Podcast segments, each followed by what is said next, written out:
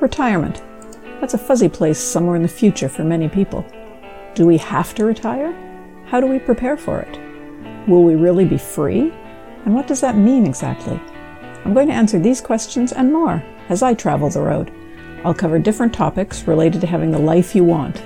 I don't pretend to have all the answers, so sometimes I'll have a guest who knows more than I do about a particular subject. I'm Jackie Doucette, and this is Beyond Retirement. Just sit back, relax, and let me lead you on a journey to freedom.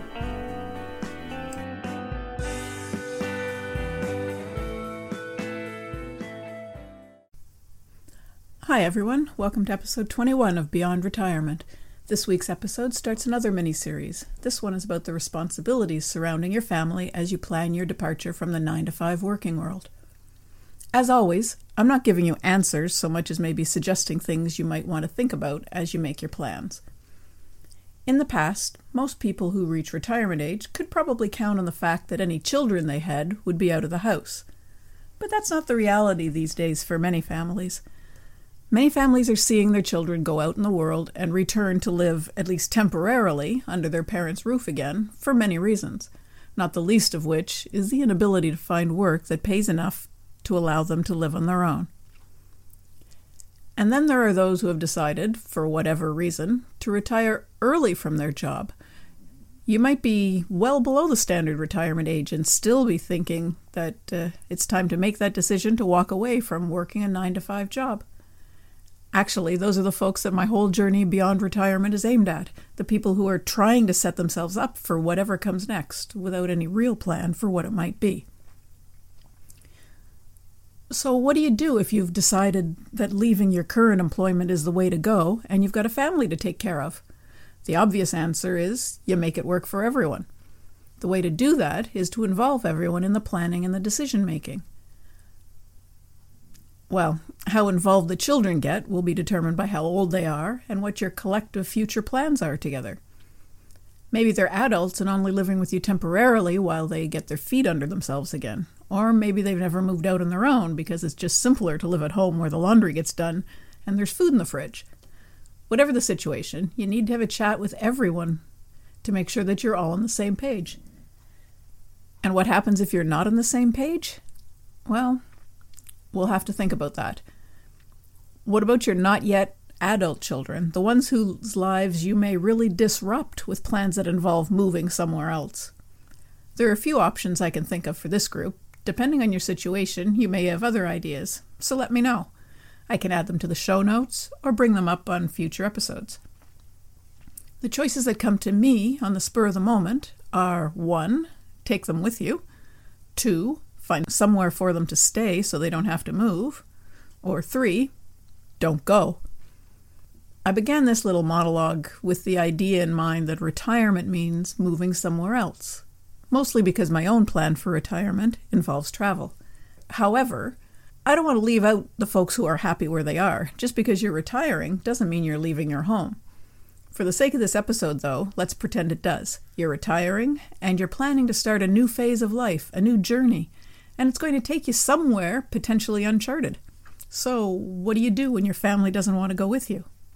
I know for many of you, the idea of moving somewhere without your kids is completely out of the question if they're still dependents.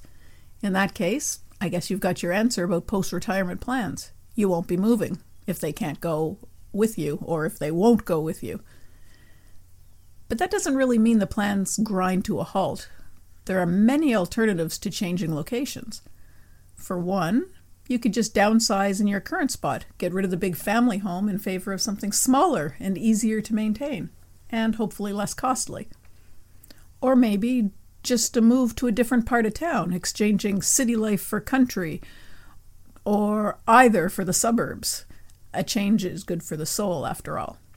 The original thought behind the topic for this episode was that if you've got dependent children and you want to travel, then you'll have to figure out how to take them with you.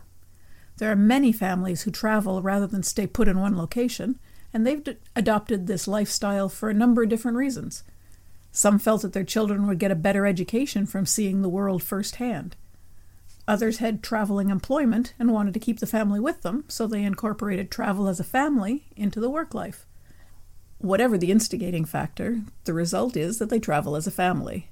And I believe that without exception, they'd all say that their lives are richer for it. I would have loved to be in a position to travel the world with my husband and my kids when we were all younger. The idea of sharing the discovery of new to us cultures and environments is so very appealing to me. But of course, when the kids were younger, they weren't too adventurous in eating habits, so traveling was tough. Going to a new country was uh, a bit of a challenge. And to be honest, I don't think my family really shares my thrill of traveling. I understand their point of view. It's great to get away and see new stuff, but it's also nice to come home and be in your own familiar surroundings and in your own bed again. So, back to me and my retirement plan, because everything's ultimately about me, right? This falls into what happens if everyone isn't on the same page. My immediate plan for retirement is to travel. I've got semi dependent children who won't be coming with me, and my hubby won't be retiring when I do, so he won't be traveling with me either. So, this presents another option to all of you. You can do some stuff independently, leaving your partner or spouse holding down the fort for a while. That gives you the home base if you feel you really need it, your kids will be taken care of, and your own wanderlust can be fed. Of course, this isn't a long term solution. My goal in traveling alone for a bit is to find the places that I would really like to explore more fully with my husband when he finally gets tired of working and wants to join me. And who knows, after some traveling on my own, maybe I'll decide that here in Canada is really the best place to stay.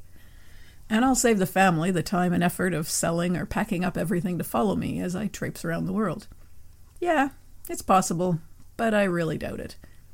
Don't get me wrong, I'm not saying that living in Canada isn't wonderful. I think we're super fortunate to live in such a great country with all the benefits we have. I'm saying that it's a huge world out there, and there are so many amazing places to go and incredible people to meet. People who will undoubtedly humble me by their strength and perseverance in the face of situations I can't even imagine. But I'm off track again. I really need a co host to keep me focused, don't you think? If you've got dependent children, you need to have a conversation with them, probably more than one, about your plans. And you really have to listen to what they have to say about those plans. Their ideas and their feelings are important. I shouldn't have to say that. Together, you can surely work out the best plan for all of you.